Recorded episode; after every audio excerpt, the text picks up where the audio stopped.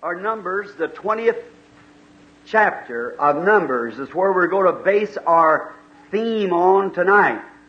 And now, we have about four more Bibles. If anyone wants to study with us, some of the elders will be glad to bring you these four extra Bibles here. Anybody want a Bible, just raise your hand.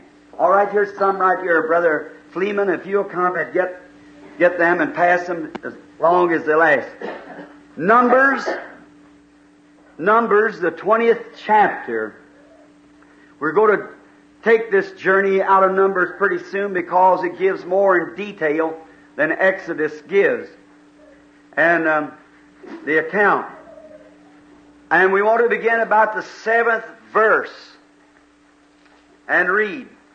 And the Lord spake unto Moses, saying, Take the rod and gather thou the assembly together thou and Aaron thy brother, and speak ye unto the rock before their eyes, and it shall bring forth his water. I want you to notice that. It shall bring forth his personal pronoun. His water. And thou shalt bring forth to them water out of the rock so Thou shalt give the congregation and their beasts drink. And Moses took the rod from before the Lord as he commanded him. And Moses and Aaron gathered together the congregation together before the rock. And he said unto them, Hear now, ye rebels, must we fetch ye water out of this rock? And Moses lifted up his hand and with his rod he smote the rock twice. And the waters came out abundantly, and the congregation drank, and their beast also. Now, no man is eligible to open the Word of God. In the Bible, it said that even one come and as a one slain from the foundation of the world, a lamb, and he was the only one who was able to take the book, to loose the seals, and to open the Word. Now, the Holy Spirit that Jesus sent back in His place to abide with us until He comes again. Brother Neville, will you stand and ask God to meet with us now and to bless His Word as it goes forth, if you will, and may ask Him to come and help us now to explain His Word while we bow our heads, if you will, in a word of prayer. Our Father, again tonight we come before you in true humbleness, Lord, realizing that human sufficiency is inadequate to meet the spiritual needs of this flock that Thou hast congregated together by your Spirit. True. And Father, as I stand here tonight, a mediator, not by my decision, but by your choice, an elder of the church of the Lord Jesus Christ by the authority of the Holy Ghost. I ask you in Jesus' name tonight to look upon us in, a, in that degree of mercy Yes. in which we might be able to find favor in your sight. And this my brother and fellow traveler and fellow minister, whom you called from his mother's womb, Father, might be able tonight to open the Scripture by the Holy Ghost Grant it, Lord. as the one that is the administrator of this great life. Grant it, Lord. Father, not for much speaking here, but because the favor that we found through your crucified Son tonight. Yes. Look upon us and rebaptize us with the revitalizing power from heaven. Grant it. Open our minds to the Scripture and may our hearts burn within us as we commune together concerning these things that you've given. Oh, our Father, tonight now, let us settle down. Great God, in the meditative spirit, under the blessed canopy of heaven tonight, visit your people. Teach us out of the Word. Oh, subject every every thought that would be transitory tonight. Yes. Great God, settle our minds and give us a wonderful blessing tonight. Lord. And our Father, for all of this we're asking, in Jesus' name we'll give you the praise and honor and glory for it. Amen. Amen. Thank you. There would happen to be a stranger in our midst. That's our pastor here, Brother Neville. He's developed a little hoarseness in his throat, and that's the reason we haven't heard much of him the last couple of nights. He's kind of asked to be silent as much as possible uh, for that cause until his throat has a chance to, to, to he has a chance to recuperate again. Now, we have been studying uh, the book of Exodus. The Exodus is the calling out of the children of God. They were the people of God as long as they were in Egypt, but when they had their Exodus, they become the church of God. For the church, word church means called out. And we believe that we're near a Exodus tonight. You believe that? We're near another Exodus, a calling out, separating, making ready. Now, I believe I'm, I like and have been accused of being, and which I am, a typologist. Because I believe that all of the old things were a shadow of the things to come. The scripture teaches that. And if we can have some vision and look what the Old Testament was, we'll see what the Old Testament is, or what the New Testament is, rather. See, the type, they were for shadows and for examples that we might know what to do. See how they fell and how they rose and what they did as they served God, and it serves as a shadow for us. Now, the first night, Wednesday night, we picked up the church to find out basically what the church was. And now in the healing campaigns, and this is the first time I've had a revival in seven years of this type. Seven years, this coming week I left the tabernacle and went out into the evangelistic campaigns of healing services and I've committed to managers who's done the preaching mostly and I would only speak on the subject of divine healing because we were a mixed audience of, Methodist, Baptist, Presbyterian, Catholics, Orthodox, Jew, everything. And sometimes if you tramp on people's ecclesiastical teaching, it'll make the ministers keep the people away from the church, some of them that really needed to come to be prayed for. So I just closed in on everything but the great evangelical fundamental teaching of the Bible. Death, burial, and resurrection of Christ, you know what the fundamental evangelical teaching is. But now in the tabernacle here, uh, my little church that the Lord gave me 20 years ago, uh, I feel free that I can teach what my convictions is. And then, and um, we don't have any membership here. We just have fellowship. You're a member here while you're here tonight. You're a member. We don't have any any members, just fellowship. And we now in here you might find things that you say, Brother Branham, I don't agree with that. Well, now if you don't, you do you use the same method I am when I'm eating a great big cherry pie and find a seed. I don't quit eating cherry pie. I just don't eat the seed. I just throw the seed out and keep on eating cherry pie. Or when you're eating chicken, it's got to have a bone in its leg, you know. So don't throw the chicken away because you hit the bone. Just throw the bone away. And what you think has got the bone or the, well, you just throw it away now and you take what you think is right. Now, we find that God's church is not the will of the people, it's election. Election is in God. God called Abraham the founder of the faith beginning. God was the founder, of course, but Abraham in the beginning was called out of Chaldea, city of Ur, out of the plains of Shinar, not with any merits of his own. God saved him unconditional and gave him the promise of all his seed unconditional. Jesus, when he came along, he said, No man can come to me except my Father draws him. You didn't have nothing about coming to God then. God drawed you to Jesus. And all that comes to me, I will in no wise cast out.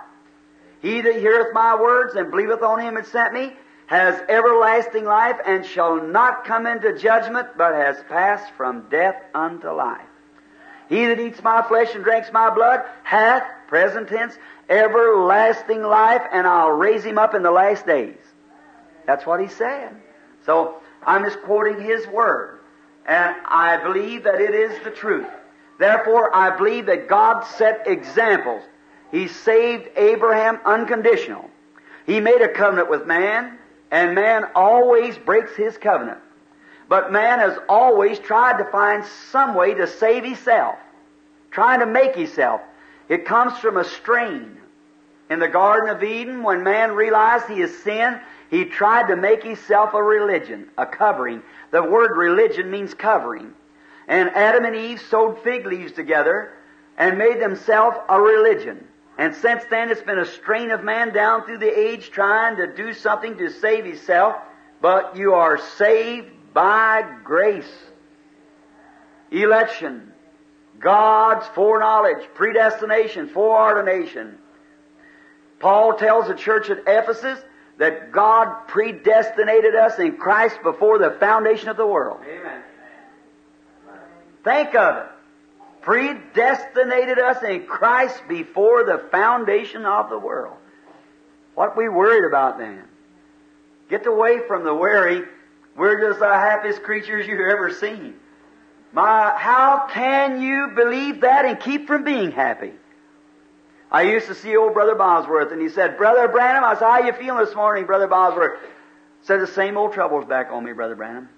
I said, the same old trouble, what is? Said, just the happy can't sleep. I said, he said, Brother Branham, how can I believe what I believe without being happy? See, that's right. You know that Christ has already took your place. As a sinner, He died, God accepted Him, He rose again, sitting at the right hand of His majesty. God said, This is my beloved Son, in whom I'm well pleased. Hear ye Him. And there He is, the, the door, the gate, the way, the truth, the life. And how do we get into Him? He is the church. The church has everlasting life. It's already foreordained to appear without spot or blemish. God's done said it would be there. It's going to be there. Now, God done said so. So then how do we get in the church? By one membership? No. By shaking someone's hand? No. Some formula of that? No. By one spirit? Are we all baptized into one body? And become members of that body? 1 Corinthians 12 says, By one Spirit are we all baptized into one body and become members of that body. By how? Spiritual baptism that inducts us into the body of Christ, and then we are filled with God's Spirit, sealed to how long? Ephesians 4:30 Grieve not the Holy Spirit of God whereby you're sealed until the day of your redemption. Not from one revival to another, but until the day of your redemption. Amen. Everlasting life. Everlasting just isn't a little a space of time. Everlasting is eternally, forever. Can't die. No more than a grain of corn could become a cockleburr. And if a man's born to the Spirit of God, it's automatically he lives a life. As I said the other night, drinking, smoking, gambling, drink, cursing, swearing, that's not sin. It's the attributes of sin. It's because you are a sinner the reason those things come forth. But if you're a believer, those things can't come forth because bitter and sweet water can't come the same fountain.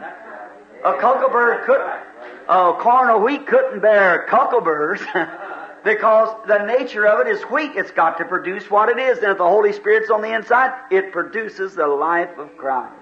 Amen. Amen. That's faith. Amen. All right. Now, then we find that we're watching the shadows now, and we find then God give us example. Christ and every one of the patriarchs are down through the age. In Abraham, God had election. In Isaac, justification, calling. God called Isaac. even before he was born, gave him his name, everything, just like he did Jesus. Then I noticed Isaac perfectly. We didn't have time to catch it. But did you notice Isaac, the only son of his father through promise, packed the wood up the same hill, loaded, tied his hands, offered up as a sacrifice. And when he started to take his own son's life, Abraham, a little animal bladed, a little sheep ram hooked, caught in the wilderness by its horns, and the Holy Spirit crying from heaven, Stay thy hand! And he went and got the lamb and offered in his stead, which was the lamb slain from the foundation of the world. There you are. Beautiful picture. Call election in, in Abraham, justification in Isaac, grace in Jacob. Anybody ever read Jacob's life No, you have to believe in grace. grace in Jacob and perfection in Joseph. Nothing against him in the Bible. Perfect man. Perfect of Christ. Then we find out that the patriarchs all went out into Egypt and there they lived and their tribes sprung up and they covered the, lands because God promised it to Abraham. God's word must every time be fulfilled. The cogs of God's prophecy grind slow but sure. If you do wrong, you think you're getting by. But just remember, young man or woman, it's going to grind right up to your door one of these days. You'll wonder when and how, but it'll be there. You'll reap what you sow every time. God spoke it, it's got to be so. That thy word is settled in heaven forever. It's already said. They don't argue about it up there. It's already settled. We argue about it. But in glory is settled. When God says anything, it's got to be. Oh, isn't that wonderful? Can't you just settle it in your heart tonight? Lord Jesus, I believe you. That settles it. Hallelujah. I'm coming now. I want you to give me the baptism of the Spirit, and you'll get it right there. All right. Then forever, God will seal you by the Holy Spirit until the day of your redemption. All right. Then we notice in the next night's lesson, we find Joseph making a mentioning of his bones and how perfect he was typed in Christ, even to his robe. Everything, everything so far has perfectly been fulfilled in Christ. Notice, he was the final human being, the final sacrifice of Abraham's seed. We found that, didn't we? When he made the sacrifices on the hill and the little light went between it and confirmed the oath.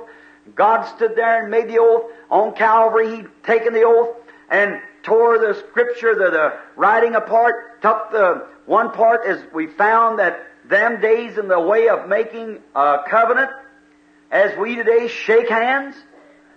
In India, or I believe it's China, they pitch a little salt on one another, and many times they uh, give a child to one another for a, a confirmation of an oath.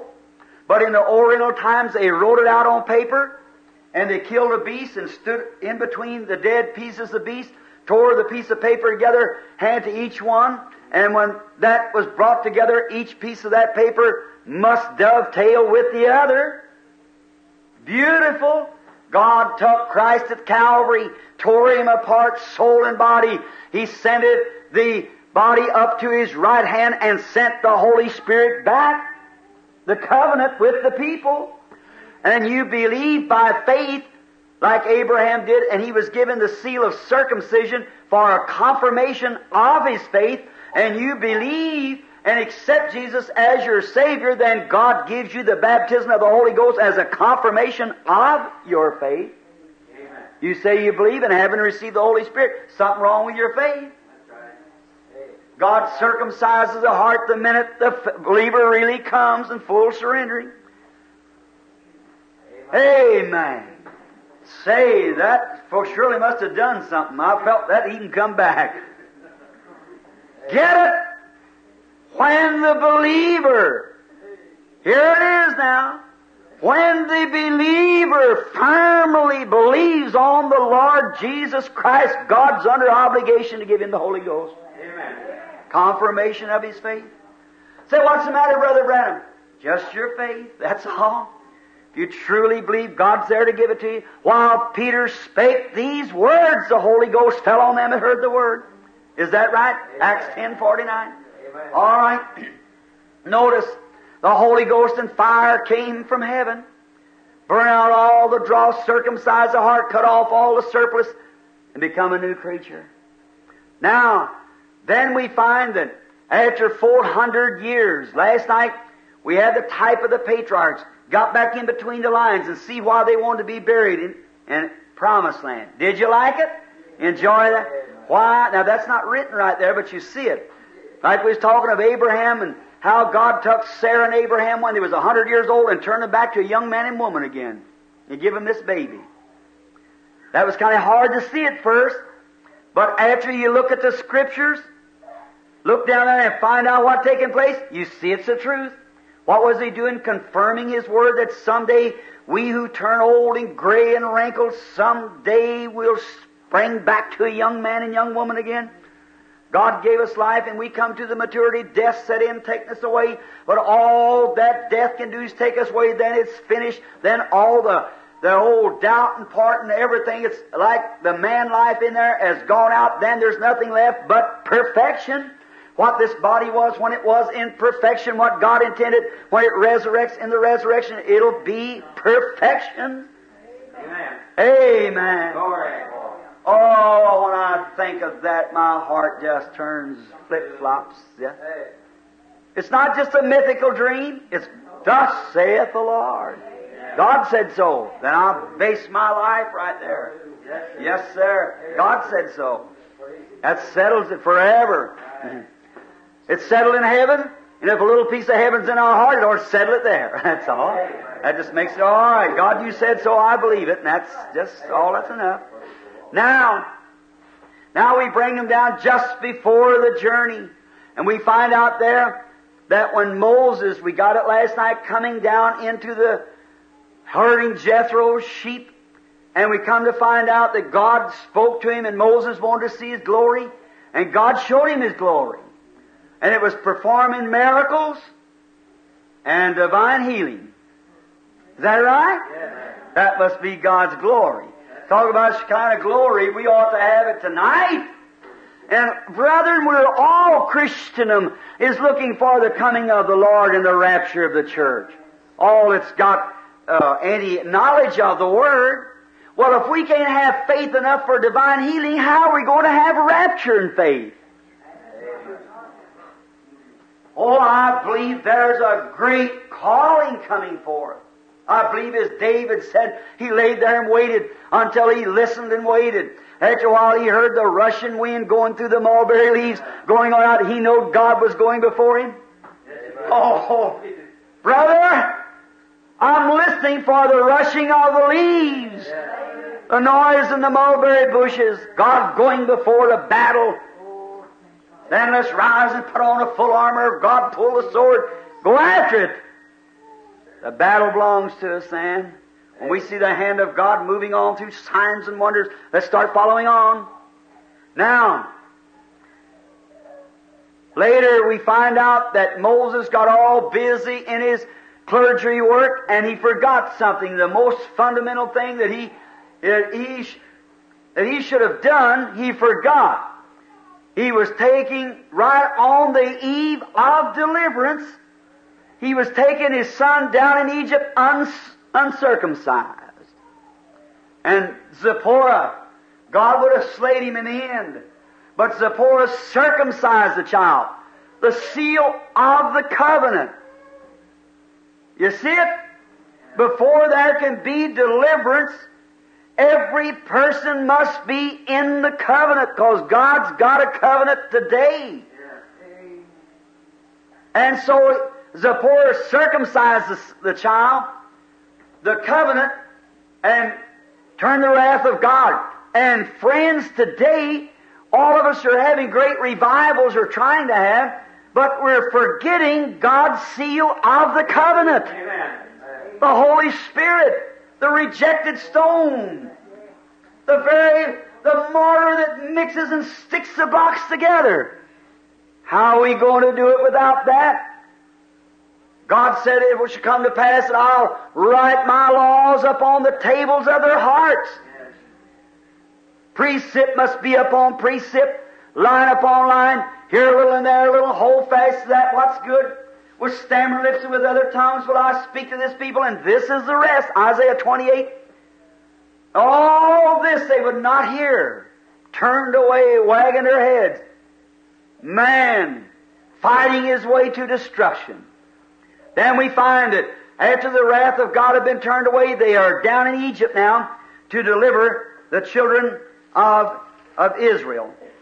I think this is a beautiful chapter. I must read just some of it anyhow, if we don't get to all of it. The 12th chapter, let's begin now, of Exodus 12. Reading and hurrying right along. I'll try not wear you out because we got a long time to go yet. And the Lord spake unto Moses and to Aaron. I'll wait just a moment so you'll be sure to get the reading of the Scripture. For if you miss it, such beautiful types. I love it. Now here's the sacrifice we're going to speak of now. Now that had plague after plague, God had performed all kinds of miracles and signs. Oh, how I'd like to ride on that a little while. God, just at the eve of deliverance, began to show signs and wonders and miracles. See? God is always a living tense. He told Moses, I am. Not I was or I will be, I am now, present tense. And He's the same I am tonight. Not I was back there, I am. The angel of the covenant. Still the same yesterday, today, and forever. The same angel. Notice now, here is the last. It had fleas, it had flies, it had boils. And I want you to notice, they had impersonators. Jambres and Jannes trying to withstand them. Done the same things that they was doing until it went so long. In other words, they was preaching a gospel. They were going on trying to imitate like Moses and Aaron. But I want you to notice another thing. If you that's going to read now where we left last night from the 6th to the 12th chapter. These magicians, they could bring the things, but they couldn't take them away. You notice? Who was that guy the other day trying to penknife the Bible and saying the devil could perform miracles of healing? That's wrong. God said, I'm the Lord thy God who heals all of your diseases. Jesus said, if a house be divided against itself, if Satan cast out Satan, then his kingdom's divided. Don't you underestimate the devil. That's right. No. He's too smart for that. Satan ain't going to cast himself out. He just got you confused, that's all. No, sir, Satan can't cast out Satan. Me cast myself out. Well, I know better than that. Notice, don't you underestimate Jesus Christ either. Because He's the power over all powers. Don't be afraid of Satan as long as you're in Him. But if you're not in Him, you better tremble. But if you're in Him, not even death itself can harm you. You're free from all fear. Oh, when I think of that, I want to shout hallelujah. Amen. All right. Now we're coming down to the last plague. Last thing. God said, I'm tired fooling now. I'm going to give the last plague. Now I want you to notice the last plague was death. Amen. Yes, it was. Now we've had earthquakes. We've had wars and rumors of wars. We've had tidal waves, as Jesus said would be, sea roaring. Man's heart failing, more heart trouble, number one disease. Uh, fear, perplexed of time, distress between the nations. Horseless carriages in the broadways, all these things fulfilled. But the last plague is death. Not physically speaking, but spiritually speaking. Death spiritually in the church. You notice it was amongst the sons. Spiritual death. The church has got more members than ever have, thriving better than it ever did, and yet the weakest in spirit at it ever was. It's true. That's just like it was in Egypt. Now notice the last thing, but before, oh, amen. Before God let the spiritual death reign, He made a way of escape for those who wanted to. Hallelujah. Oh, I love that. God making a way of escape for those who desired to walk in it. Now those that didn't desire, all right, they, they got death. Notice, now the 12th chapter, the first verse, Moses, and the Lord spake unto Moses and Aaron in the land of Egypt, saying, This month shall be unto you a beginning of months. It shall be the first month of the year unto you. Speak ye to all the congregation of Israel, saying, In the tenth day of this month they shall take every, to them every man a lamb according to the house of their fathers, a lamb for a house. If the house be too little for the lamb, let him and his neighbor next to his house take it according to the number of the souls. Every man according to the eating shall make the count for the lamb. The lamb shall be without blemish. How beautiful. A male. The first year. The first year. Watch. Ye shall take it from amongst the sheep and the goats, and ye shall keep it up until the fourteenth day of the same month. And the That'd be four days. And the whole assembly of the congregation of Israel shall kill it in the evening. What's the type? The Lamb, figuratively speaking, the Lamb of God, the atonement just before the destruction. Notice, it must be a young lamb. It must be a male. The first from the mother Yo. That was Jesus, the first from the Virgin Mary, must be without blemish. It must be kept up and tried to see. And oh, how perfect that figured him. He was the perfect one.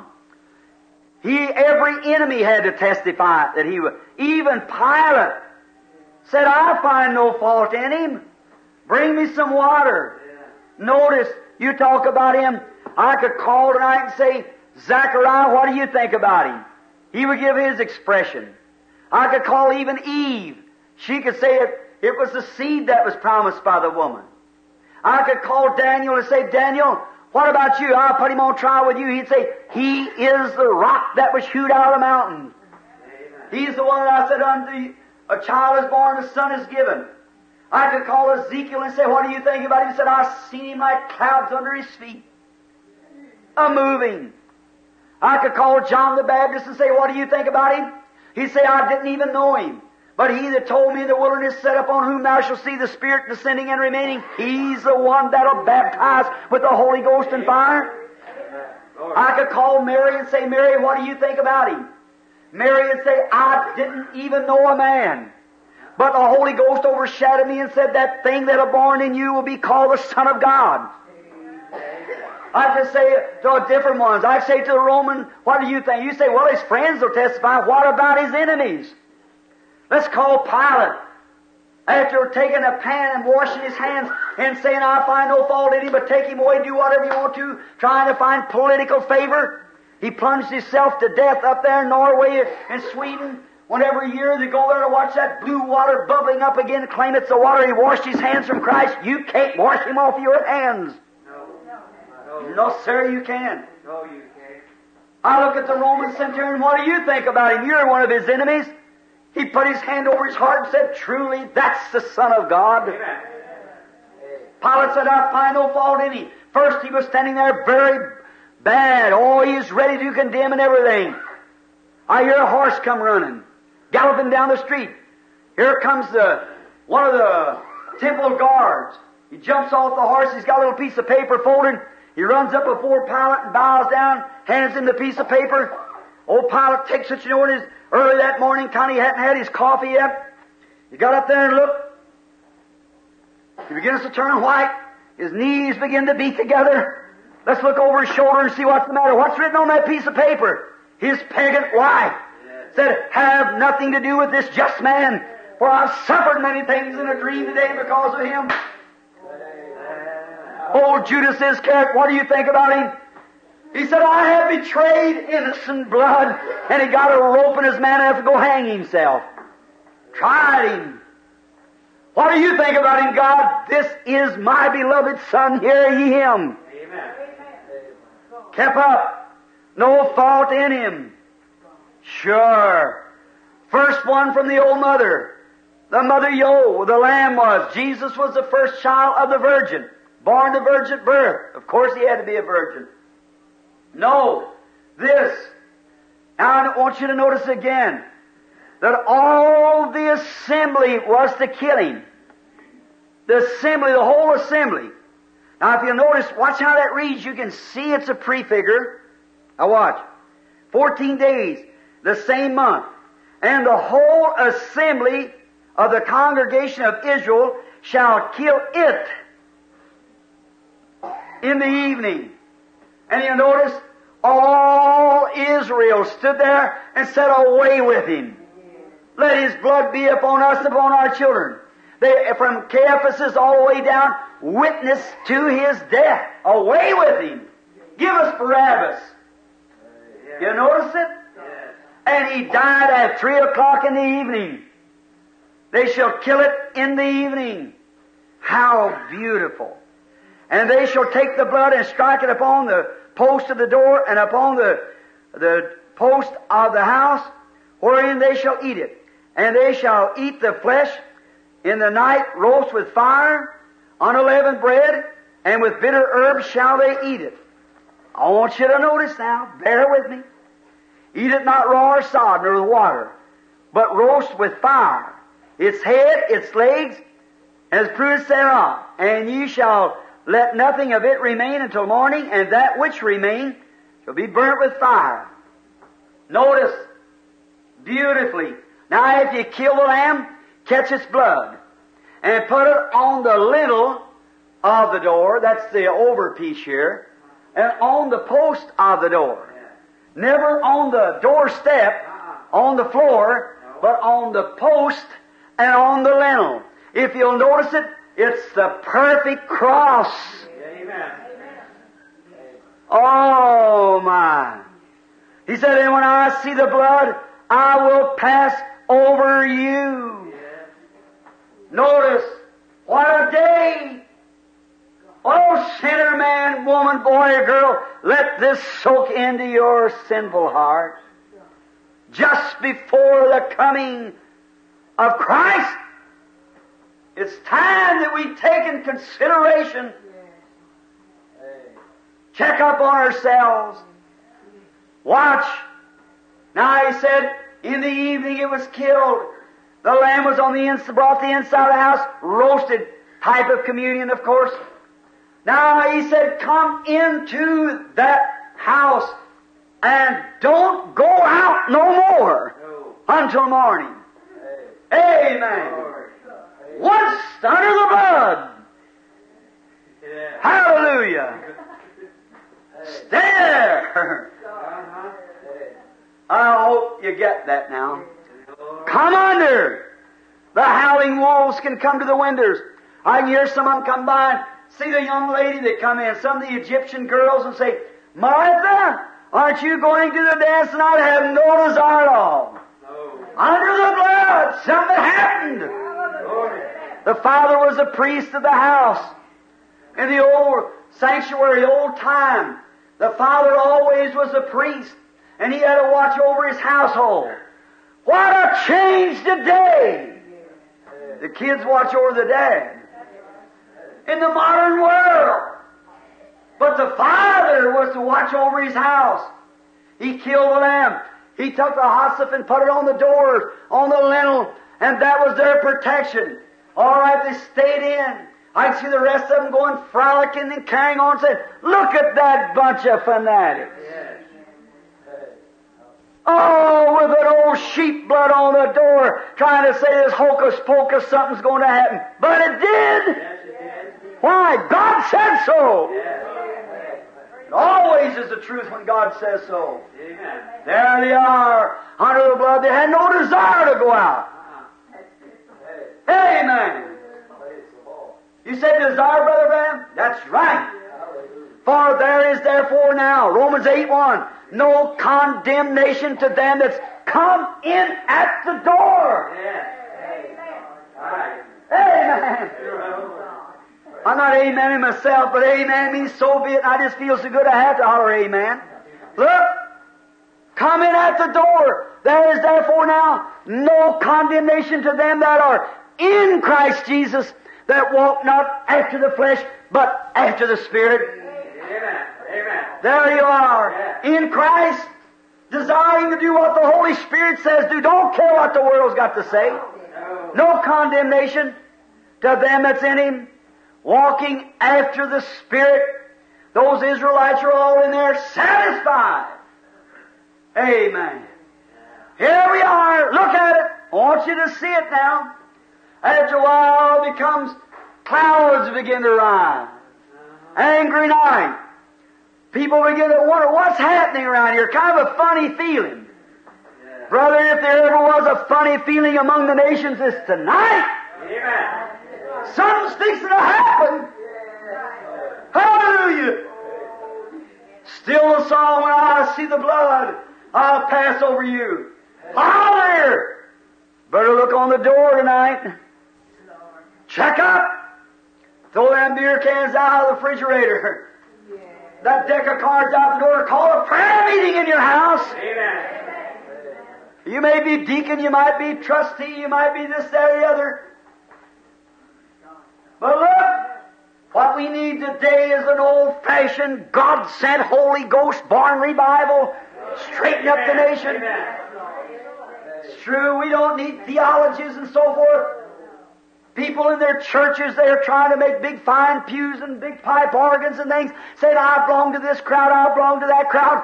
I'm glad tonight to say, as Paul of old before the king, in the way that's called heresy, so worship I the God of our fathers. Hallelujah. Heresy, crazy, foolishness unto the world, but glories to them that are in Christ. Enjoy dead. Hallelujah. Thank you, Jesus. Yes, sir. Hid away in Christ. Say, well, the devil come and got me. No, he never. You went out to him. The Bible said you are dead. Your life is hid in God through Christ, sealed by the Holy Ghost. How could the devil get you? You went out. That's right. Devil never got you. Notice, beautiful. Let's give just a little drama for the children. We want them to catch it too. Now, watch. Here they are in the house. It's almost at zero hour. Things are beginning to happen. I see them running home from the dance. They're getting in. They're ready to come in home. The carriages are driving fast. A hard wind's a blowing. They can't tell where it's coming from. It's twisting this way and that way. If there isn't a time like that now, I don't know where it is. They don't know what to do. This way and that way. And the first thing you know, I hear a great hum and roar coming through the land. I see an old priestly father walking up and down the floor, just as sturdy as he can be. Hallelujah. Thank you, Jesus. I hear a little boy say, Daddy, I'm the oldest in this house. I'm kind of scared. Don't worry, son. The blood's on the door. well, what's all? I never heard the wind sound like that, Daddy. That's the judgment of God. Yes. That's what we're heading for now. We've rejected mercy and there's nothing left but judgment. When you spurn the love of God, there ain't nothing left for you but judgment. That's right. Howling winds everywhere. What's all this about? Perplexed of time, distress between nations. Judgment. Yeah, you could put a, a good character in every county and you still couldn't stop it. Men are going to drink, women are going to smoke cigarettes, you're going to go on to your shows and go on caroling like you always did. Just like a hog to its water and a dog to its vomit. Amen. No more respect for God than nothing in the world. And the people is trying to live right. You call them holy rollers and fanatics and everything else, and not knowing that your own soul's waiting the balance and waiting nothing but judgment.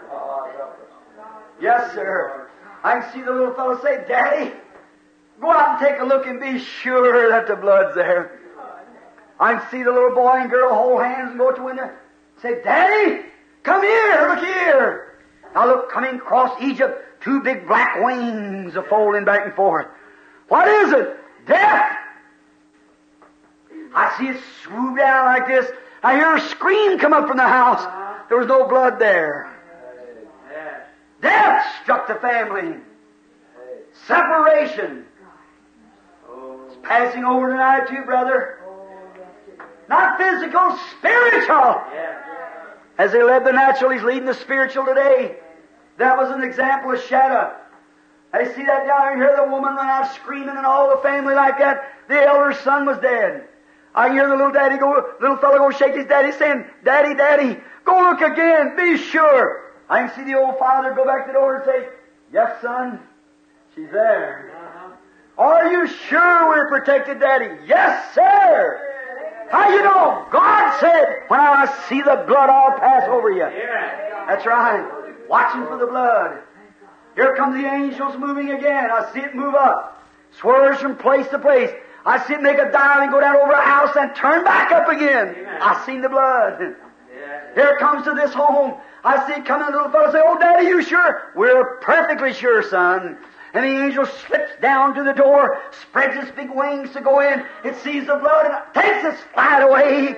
Hallelujah. What's the matter? He's seen the blood. After that, listen here. And ye shall eat and let, just a moment now, did I get this straight now where I want to read? Right here we are. And you shall let nothing remain until morning. Now notice the 11th verse. And thus shall you eat it with your loins girded, your shoes on your feet, Amen. your staff in your hand. Brother, you're ready. Let's turn right now over to Ephesians, the sixth chapter, just a moment, and read just a little bit here about what way we should be dressed up too along about that time. All right, Ephesians six twelve. You that are putting it down. For we wrestle not against flesh and blood, but against principalities, against powers, against rulers of darkness of this world, against spiritual wickedness in high places. See what our wrestle is today? See what the death angel is? Is spiritual power, wickedness in high places, great places, big places. Wherefore, take unto you the whole armor of God, that ye may be able to withstand the, the evil day, and having done all to stand, stand. Stand therefore, having your loins girded about you, with truth. I just hit that one because I want to get back to my subject. Watching, he goes ahead and says the breastplate and the helmet and everything else. Wish we could dress that soldier up for you here. But we haven't got time. Let's just take the loins, girded about with a girdle. That's the, that's the belt that holds the rest of it together. Gird your loins with truth. Amen. In the day, brother, when there's all kinds of isms and fanaticisms, it's time to gird yourself with the truth. Hallelujah! Glory. Jesus said, I am the truth.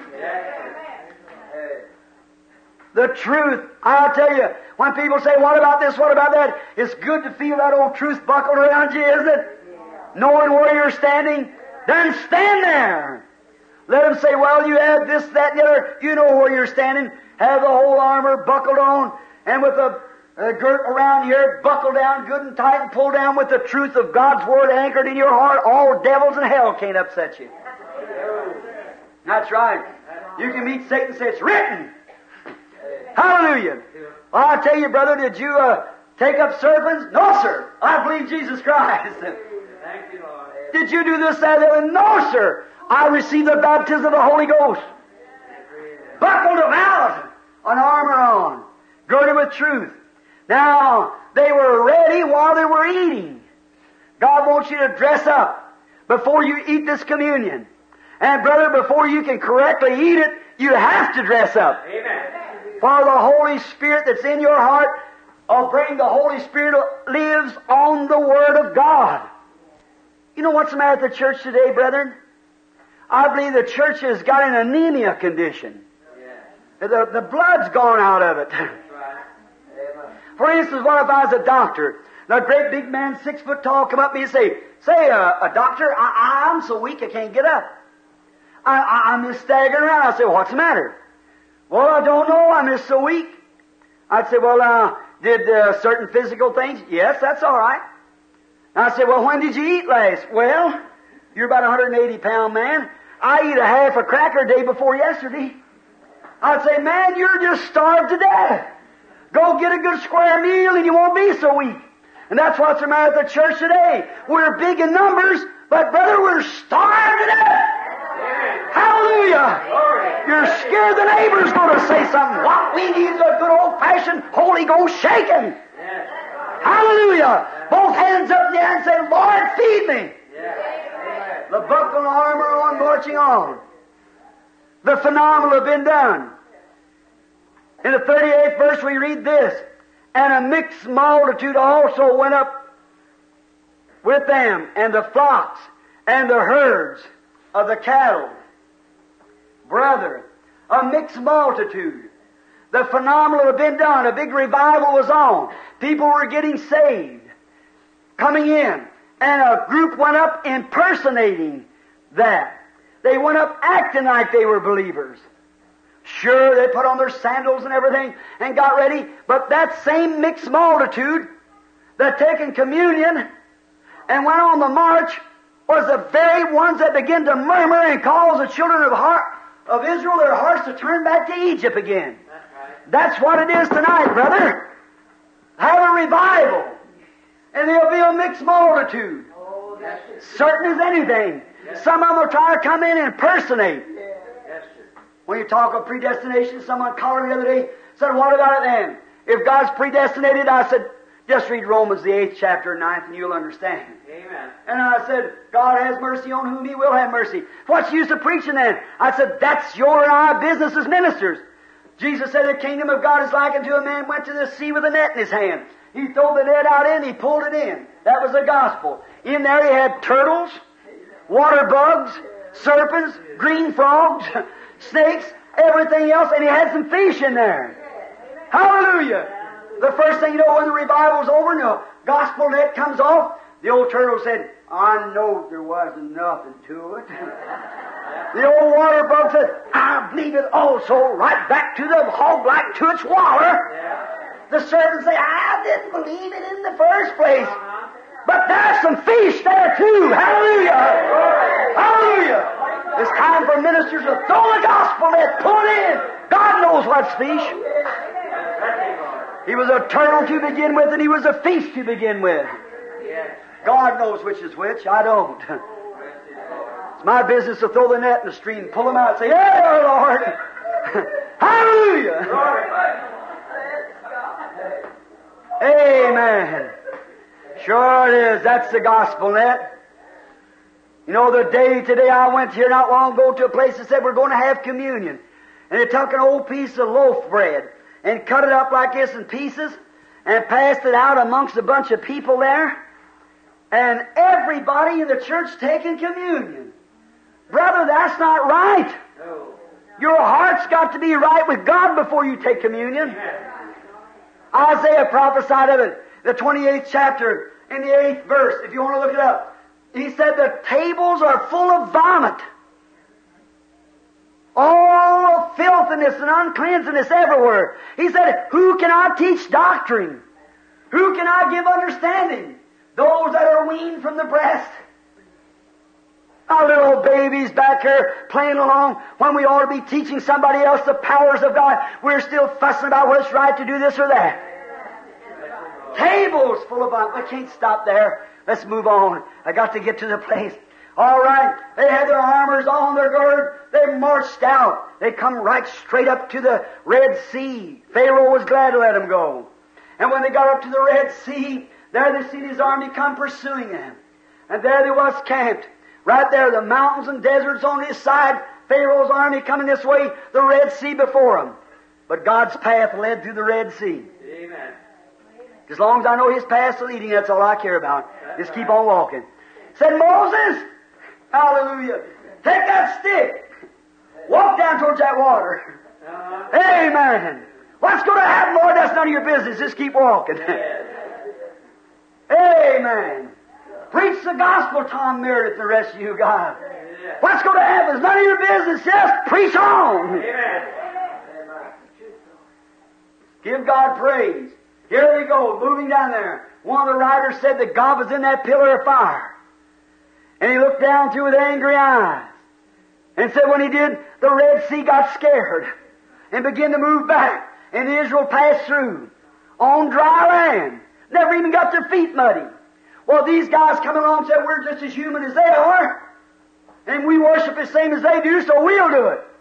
And when they got out there, they found out they couldn't make it. That's right. And that's what's going to happen one of these days, brother, when the separating time comes, and to you, you lukewarm church member, that you're trying to impersonate Christianity, one of these days you're going to try to follow that Holy Ghost band and you'll find out your wheels will come off out there in the mud somewhere. Right? Bless you, Lord. There was ten virgins went to meet the Lord. Five of them were wise and five foolish. Put oil in your lamp. Trimmer bride. One of these days they're going up and there's weeping and wailing and gnashing of teeth. And those uncircumcised Egyptians, why couldn't they make it? They wasn't circumcised. They wasn't in the covenant. If it had been circumcised believers, God would have had to recognize them as same as He recognized Israel. Yes. Glory! Oh, I wish I was twice my size right now. I feel religious. I really do. Lord, bless you. Notice, they were uncircumcised. They wasn't in the covenant, though they were man. They were dressed just as nice and better. They lived just as good. They had better homes. They was in a better class of people, worldly thinking. Yes. They went to church the same as the rest of them did. They'd follow right along. Don't tell me they didn't know anything about God. Joseph had already told them and spread the news down there 400 years before. Sure they did. But they thought that bunch of fanatics, we can do anything they can, but they failed. God only recognized the circumcision. Amen. There they went. No wonder old David stood and said, You mean to tell me that the armies of the living God will stand here and let that uncircumcised Philistine defy the armies of the living God? He said, Put me on something. Let me go. Yes, sir. Give us some more David. When they come across the stream, got on the other side, God just closed it in. There was the old taskmasters. Could you imagine how them Jews felt? Look back there, and there was the very thing that had made it, whooped them and beat their back into straps and pulled them over like this, was dead floating in the sea. That's right. Brother, when you come to the Red Sea of the blood of Jesus Christ, every old dirty habit that's drove you to things that you wouldn't do, you'll find it dead in the blood of Jesus Christ. Hallelujah! Right. Floating on down the stream. No wonder Moses got the Spirit. Now, you talk about we having some kind of new kind of religion. Look at this. Miriam, a prophetess, she looked out there, she picked up a tambourine, and she began to beat it and dance. And she went down the banks of the sea, dancing, beating his tambourine, and the daughters of Israel followed her, dancing and singing and beating his tambourine.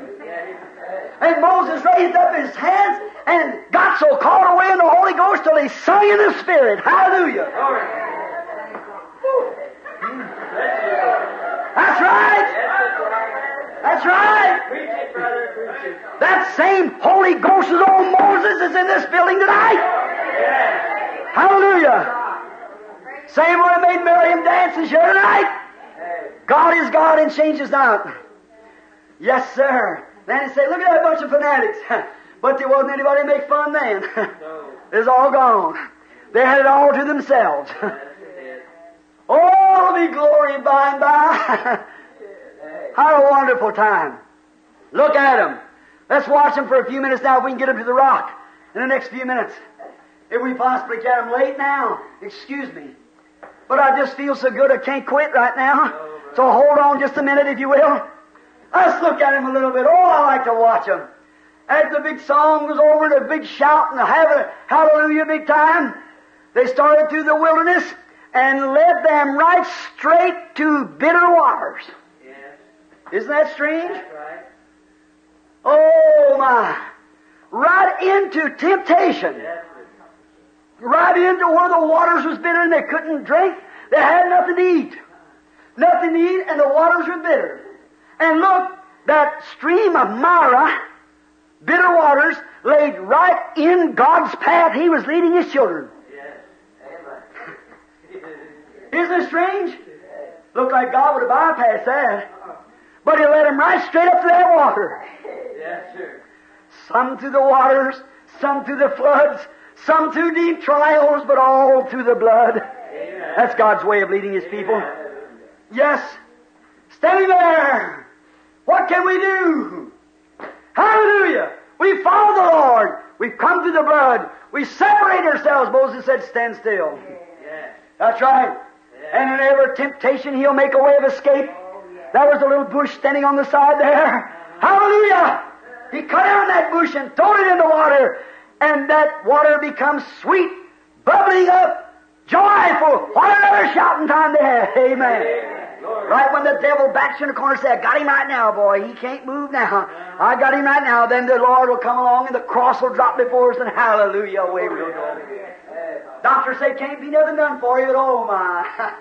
Oh, somebody said, you know, you're going crazy, you lose your mind, or something like that. Then God will come along, and pour out a blessing on you. Amen. Just forget about it. God knows where He's leading. Amen. Whew. I'm having an awful time here. I tell you. Notice, they didn't have anything to eat. That little bunch of bread they had, they done eat it up. What are we going to do now? I said, all of you go on to bed and fast tonight. you ever try it? It's good sometimes. Yeah. And the next morning you went out, and there lay little wafers laying all over the ground. Uh-huh. God had done rained some bread down out of heaven. Well, he picked it up and began to taste it. Why, it says it tastes like honey Uh-huh. and wafer. Yes. Oh my! Does what taste like honey? They begin to eat it. Said, "Well, it's good," and they just begin to gather and eat for who wouldn't have it. Tastes like honey in the rock. You know, I always said David with that little sheep shepherd slingy or bag, script bag he had, he always carried honey in there, you know. And whenever some of his sheep would get sick, he'd get the honey out there, and he would rub, rub it on a limestone rock, which was an old cure. And the first thing you know, the sheep would get up there and go to licking on that rock. And when they licked on that rock, they'd licking the honey off, they'd lick the limestone and get healed. Isn't that wonderful? Well, I got a whole script bag full of honey here tonight, and I'm going to put it on the rock, Christ Jesus, and all you little sheep go to licking on that rock, lick, lick, lick, and you're sure to come out of it. Hallelujah! Yes, sir. Oh, yes, sir. To last as long as they was in the journey. And it did last. It never did cease. Now they're just together enough every night to last until the next night. If they left any over and said, now we'll gather in a whole lot tonight, we won't go back to the revival tomorrow night. We'll just gather in a whole lot tonight, and then tomorrow night we'll have plenty left at home. No, no, they got wiggle tails in it. yes, sir. That's what's the matter with a lot of people's experience. You say, well, brother, I used to have the joy. You try to store up something. Brother, what I had last night's done gone. Do I got now? Hallelujah. Amen. Some people's experience is like the broken sisters, you know. That's right. Let's get a new state every night. Make a new step every night. And it represented, that's exactly the truth, brother. Yes, sir. That's right. What we need is an old fashioned Holy Ghost. Oh, we got plenty churches. Oh, my. Fine members. Oh, plenty of money in the churches nowadays. Sure. Much as you want to tear the church on. We got all that, but we ain't got no fire. Could you imagine uh, going down here at the car works and building a big fine string of a locomotive here, getting a fine educated man who knows how to run it, setting down on a plush seat and all the people's in. Well, let's go. You push, push. Ain't nothing to go.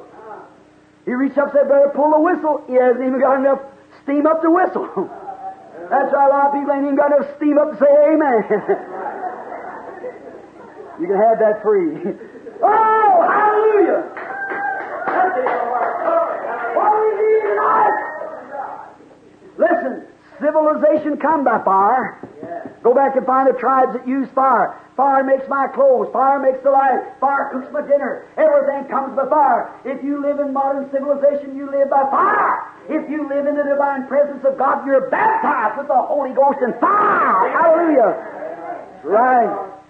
They stowed some steam in there, brother. Got the old boiler cooking and popping and jumping and bubbling. The first thing you know, you pull the whistle and away down the track she goes. That's right.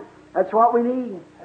Reminds me one time, brother and I was up here at Lanky St. Creek, was walking along and had an old turtle. And there's a funniest looking thing, it stole them feet when he walked. I got my little girl, two of them the other day, about that big. I stand there today watching them little fellas, and I'd laugh. He tried to rub his head with his foot like that. I was looking at him, and just as soon as you touch him, or something, go right back up in the shell. That's just the way of some of this old cold form of religion we got today. I'll never go back to that revival again. I belong to the Presbyterian, the Methodist, the Lutheran, I belong to this. Hallelujah. He disagreed with me. I'm, I'm back up in the shell. Go on. Oh, that old closed in turtle religion. I said, I'll fix him up. And I took him down to the creek. First, I got a stick. I tried to beat him. That didn't do no good. just didn't do a bit of good. He just laid there, and I just whooped him as hard as I could, and he just laid there. You can't beat it into him. Not a bit. No, no need of trying it. Threaten him and everything. I took him down. I I'll fix him up. I stuck him down in the water. Just a few bubbles come up, and just stayed the same way. Brother, you can sprinkle them, pour them backwards, forwards, anything you want to. They go down a dry center and come up a wet one. That's all. Still a sinner. You know how I made him move? I went and got me a handful of sticks and built a little fire and set the old boy on it. He moved then, brother.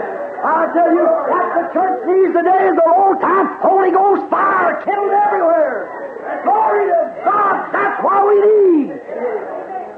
Fire will move the church and nothing else. That's right. Yes, sir. Well, that was a type, a beautiful type. Yes, sir. That represented something when that manna was falling. That meant God gave them that after they passed through the Red Sea, type of the blood, and the taskmasters was dead. God had to sustain their life. And He had to give them something, being that they separated themselves from the homeland, and they was out in the wilderness. They were pilgrims there. They were in a journey. And God had to sustain their life. So He promised He would supply everything they had need of. So He did it. And He rained the manna down. Was a beautiful type. On the day of Pentecost, when this church was inaugurated, the Holy Ghost Church, they separated from all their churches and everything else to come out to receive the baptism of the Holy Ghost. And they were waiting there. What are we going to do? Our master's gone up to heaven, but he told us to wait here a while. Just to stick around a little while. He's going to send us something to take us through. oh, I'm so hungry, said Peter to see him. John said, Oh, Peter, what would you do to see him? well, I said, Oh, I'm sorry I denied him out there. I'll never do it again. And all of a sudden there came from heaven a sound like a rushing mighty wind. Come down, not some Roman man with his collar turned around the back come up to give him kosher or some kind of a communion. Not some Protestant preacher saying, I give you the right hand of fellowship, give him six months of probation, put his name on the book. No, no. But that's the way we do it today. But, brother, I'm telling you, it was like a rushing mighty wind come from heaven. Filled all the house where they were sitting. Hallelujah. Brother, the building wasn't big enough to hold them. Out into the street they went screaming, jumping, dancing. Wait a minute, sister. The Virgin Mary was in there, too. Yes, she was, acting like she was drunk. Could you imagine the Virgin Mary? Could you imagine saying that in a Catholic church, Methodist, Baptist, Presbyterian, or somewhere? The Virgin Mary was under the influence of the Holy Ghost, staggering like somebody drunk. And if God made the mother of Jesus Christ go up there to receive the baptism of the Holy Ghost before she could go to heaven, you'll never get there anything shorter than that. Amen. Might as well get the starch out of your collars and come on. That's right, like old Naaman. When Naaman went down to get his, uh, Elijah told him to go down and duck seven times or dip seven times. Oh my, how that hurt his prestige. Mm. Said, is the water up there just as good as my church just as good? No. Prophet said down here.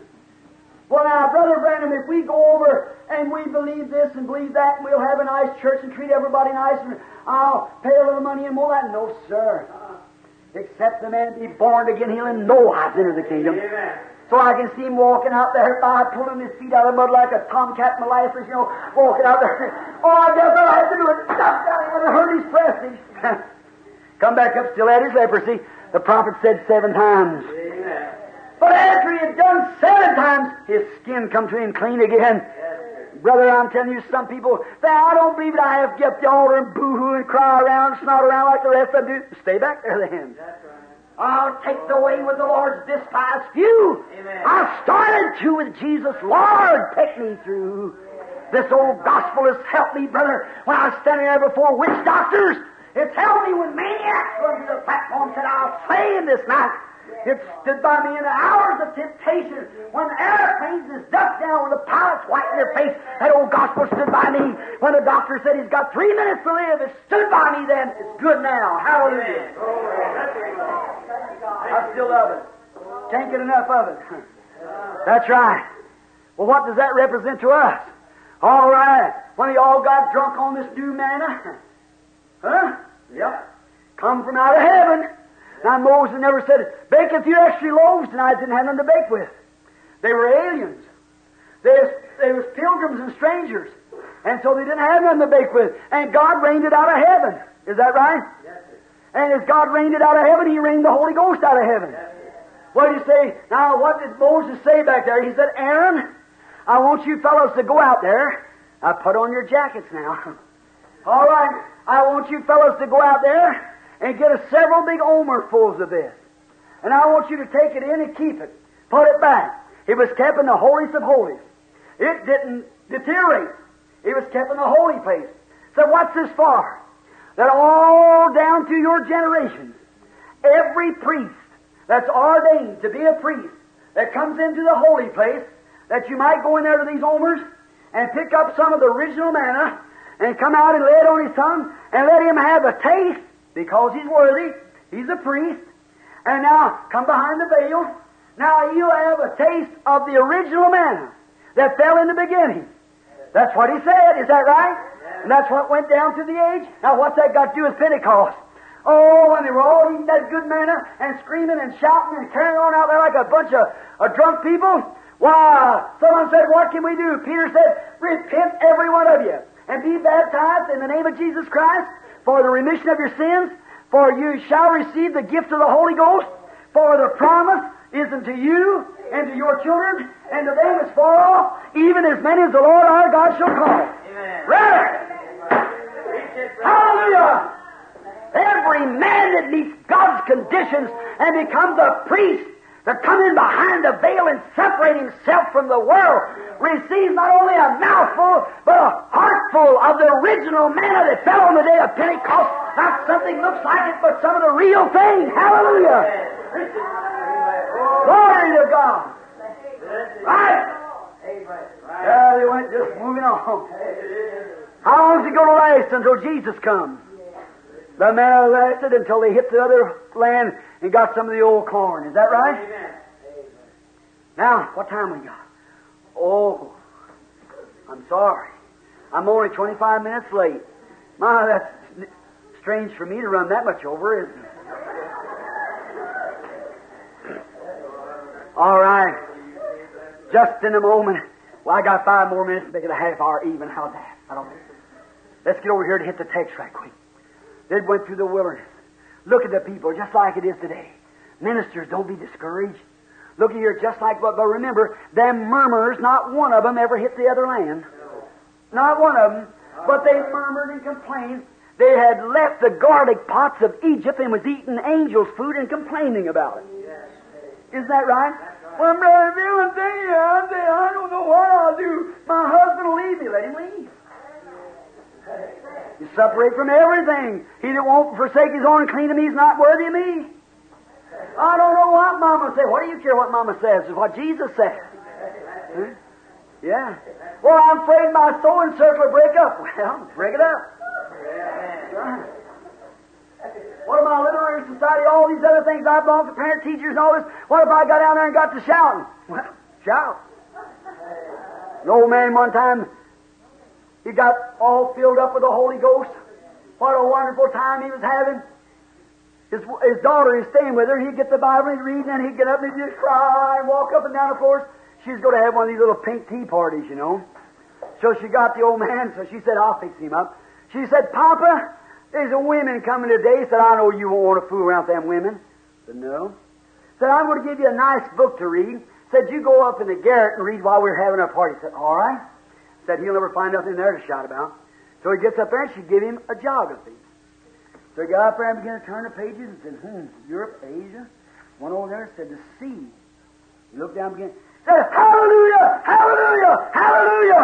Began to stop. The girl said, well, what's going on? Said, oh, something's wrong with father. We must run. Up the steps and when he got up there, he hollered, praise the Lord, hallelujah, hallelujah.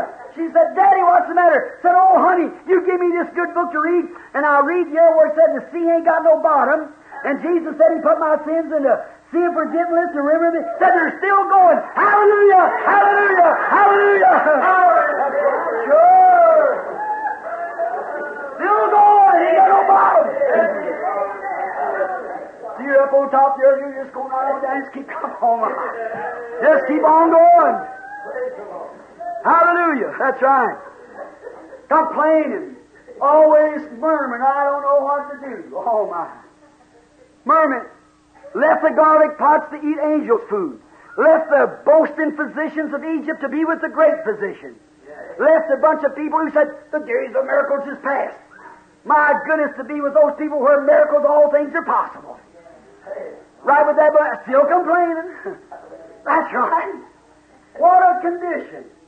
They left the muddy waters of Egypt to drink from the fountain that never run dry. Still complaining. No wonder their supply was cut off. That's what's the matter today. The supply's been cut off because you're murmuring too much. What about the pastor, the deacons? My church says, "Oh, quit, brother, look to Christ." Amen. They just followed the. And the first thing you know, Moses said, "Bring him out here, bring him out here." And God said, "Speak to the rock, and it'll bring forth its waters." And when He spoke to the rock, now He took first and smote that rock with a rod. And when He smote that rock, that rod was God's judgment rod. Amen. It wasn't a rod of Moses. God had Moses in his hand. And what that rod was in Moses' hand is Jesus' name in the church today. Amen. That's right. That's the truth, brother. If those Egyptians could have ever got that rod out of his hand, he was powerless. If they would ever take the name of Jesus away from the church and get you away, you'll go out and blaspheme it and make fun of it and everything else and try to come in and pray, and if you can't do that, No. Got to keep it sacred. That's right. Oh, take the name of Jesus with you, a child of sorrow and of woe. When temptations round you gather, breathe that holy name in prayer. Devils will scatter like roaches on a floor when the light's turned on. Hmm. Truly, here they are. My. He said, bring him out there, and he took this judgment rod, and he smote the rock. Yes. And when he hit the rock, there was a cleft in the side of the rock. And that rock was Christ Jesus. Thanks be to God that God's judgment for you and I, a wicked sinner, worthy of death, worthy of separation. God's judgment was the day you eat thereof, that day you die. And his judgment smote him on Calvary, and there he hung bleeding, bleeding, dying, Adam's lamb hanging there. Abel's lamb, brother. Amen. Lamb slain from the foundation of the world. And out of there, a very beautiful parable. What was that lifted up for? The brazen serpent for healing. Compound reason. When they needed healing, they lifted up a brass serpent. Why was it? Because they were murmuring, chatting against God and Moses. And it was for a compound reason. For they were murmuring, sinning, and they were sick and needed healing. And Moses, uh, Jesus said, as Moses lifted up the brass serpent in the wilderness, just for the same purpose, same cause, same atonement, so must the Son of Man be lifted up. Amen. Compound reason the save your soul. And the smitten rock that brought forth the water that belched out into the land to save a perishing people. God so loved the world of the New Testament, the type of it, the antitype, brother. God so loved the world that He gave His only begotten Son, that whosoever believeth in Him should not perish, but have everlasting life. There you are. as that was for a perishing, dying, helpless people, that the brass serpent is lifted up, the smitten rock was smitten, to give forth life and healing and peace to those people. So God lifted up His Son that you should not perish, but would have everlasting life. My brother, sister, I pray you'll accept Him tonight. I'm sorry I bundled my lesson up. I, I haven't been preaching for a long time. You excuse me for my emotions, but how good I feel. And you excuse me, I'll settle down in a few more days so I can teach. Tonight, that same angel of God that's pictured on that paper is right here at this platform. What is it? It's the angel of the covenant. It's the Lord Jesus Christ identifying himself. The Lord bless you. May you receive him now as your personal Savior. I'm waiting for my altar call until the Holy Spirit gives me the leading to do it. And I believe God's going to fill this church with the Holy Ghost till you'll hear a scream. It'll, it'll swing out through Jeffersonville here. I'm waiting and praying every day and night, waiting just for the crucial moment. You keep fasting, keep praying, get the kids together, get rid of all the sin around your home. As Jacob said, take off your earrings and wash your garments. Get ready. Oh, I hear the sound of abundance of rain. May the Lord bless you now. Look to the Lamb of God while we bow our heads. Our Heavenly Father, that beautiful church moving on in full armor, and their clothes never got threadbare. Their shoes never come off of their feet. Forty years in the wilderness, and there wasn't a feeble one among them. No doctors, earthly doctors, just the great physician.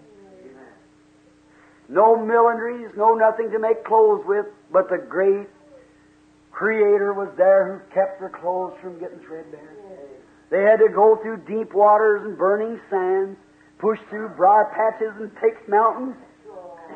Everything was in the way, but that great pillar of fire was leading the way. On, on before us. Move, O morning star. Guide us and direct us. Forgive us of our sins and help us to be your servants, Lord. Take these few scattered words that I've stood here with, Lord, reading from your word, and I pray that you'll sink it deep in every heart, and may it never perish, but may you give them eternal life. While we have our heads down, is there a person in here with every eye closed? Would you raise your hand and say, Brother Branham, please remember me. I, I'm lost and I, I, I don't know Jesus as my Savior. I haven't been born again. I want you to pray for me. Will you raise your ha- hands just now? Step up your hands so I can offer prayer. God bless you. Many of you's got your hands up everywhere in the building. That's wonderful. God bless you. Everywhere else, say, Brother Branham, I know if God should call my soul, that germ of life isn't in me. That's not in me. I don't know Him that way. I, I really don't know Him that way. I've never been really born again, but I want to be. I want to be. And I want you to pray for me. Would you raise your hand now? Someone else would raise your hand. About a dozen hands. All right, thank you. God bless you, sister. And someone else. All right. Now, God bless you, you, you. All right. Now, someone in here that, wants to be remembered in prayer, you're sick, and say, Brother Branham, remember me, I'm sick. We haven't had a healing service because we count it all into the gospel. But I do pray for the sick. Now, if you raise your hand, say, Remember me, I'm sick, Brother Branham. All right. That's several hands up again. That's sick. All right. While we have our heads bowed, Lord, please save that sinner, Lord. Backslider. Grant it, Lord. Bring them up to the house tonight and feed them a good. May they go away from here tonight and renew their covenant. May that poor sinner, may pillow feel like rocks tonight. May he just can't rest.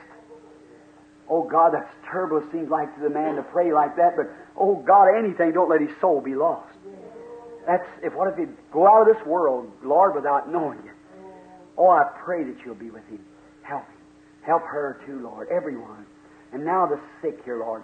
May, as Moses lifted up that serpent, and every one that looked at the serpent, the serpent never prayed for no one.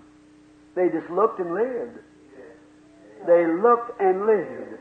And everyone that looked lived. Lord, may the sick and afflicted of this, it's in this building tonight, look to the cross yonder.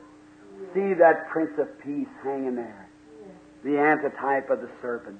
Reason it was the serpent of sin, and he was made sin for us. Lord, I pray that you'll heal every one of them just now. May the Holy Spirit move right through their, surge through their beings just now, and heal them of their infirmities. Bless those, Lord, who are in the way, wayfaring man. Oh, men and women here who's fought to win the prize and sail through bloody seas, stood bitter persecution and domestic troubles and everything, and still waving on. Oh, morning star, lead on, Lord Jesus. Some of these glorious days, our great ship will leave the harbor yonder. We'll hear the old ship of Zion blow when she comes dashing through that fog in the room when death sets in on us. And our loved ones are screaming. We'll hear her blow. Hallelujah. She'll move right down through that fog to the bedside. We'll step our feet on there. Land over yonder in that land where we'll never grow old. Our wrinkles will leave the face. Hallelujah. Gray hairs will vanish away. And we'll have a body like His own glorious body. We shall see Him as He is and meet our loved ones in that happy land. Give them courage. Oh, God, move upon this city and send in sinners that there might be a great revival of the soul. Grant it, Lord. Be with us now and for the part of the service. In Jesus' name we ask it. Amen. The Lord bless you. Now, as you leave, I'll ask the brother ushers if they'll come forth and get the little books there and the pictures, and each one of them gets this too, brother usher, and the and the little and the picture there. If you desire one, we're not selling books. We're not selling. If you want them, all right. If you don't, that's just we just got them for that purpose. Would you brothers come forward now and get them, if you will, brother Cox and brother Fleeman, and some stand at each door there if the people want them. How many loves the Lord? Say Amen.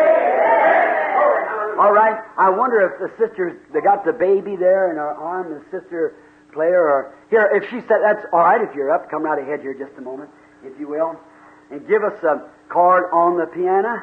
Now remember, the services start tomorrow night.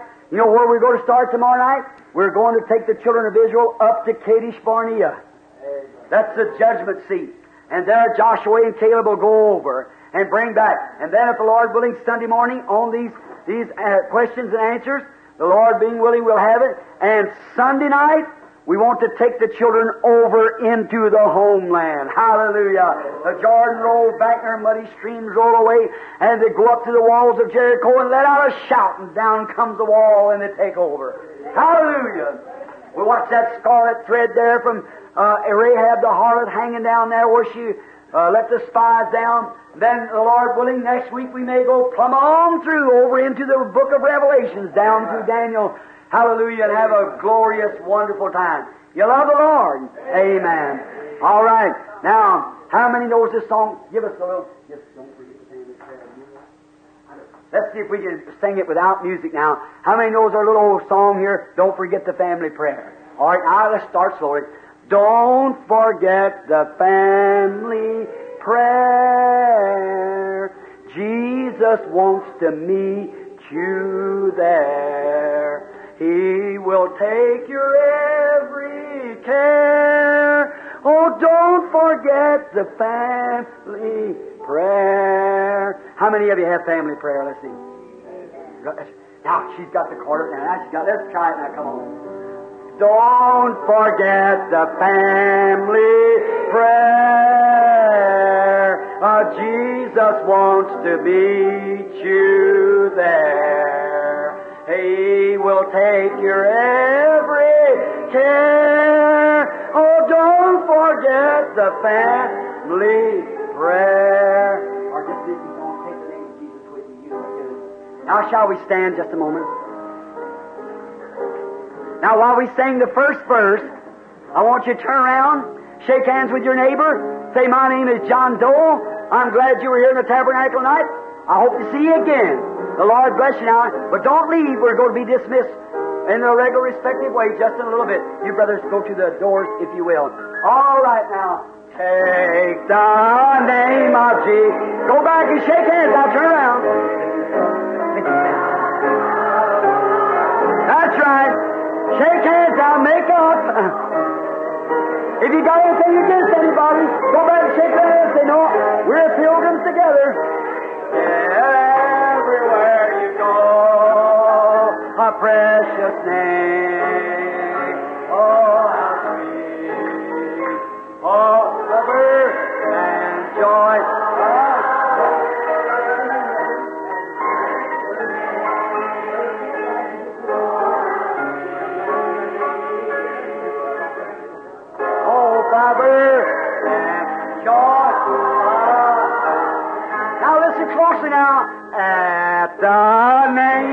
Jesus bowing, falling, prostrate at His. King of kings in heaven will crown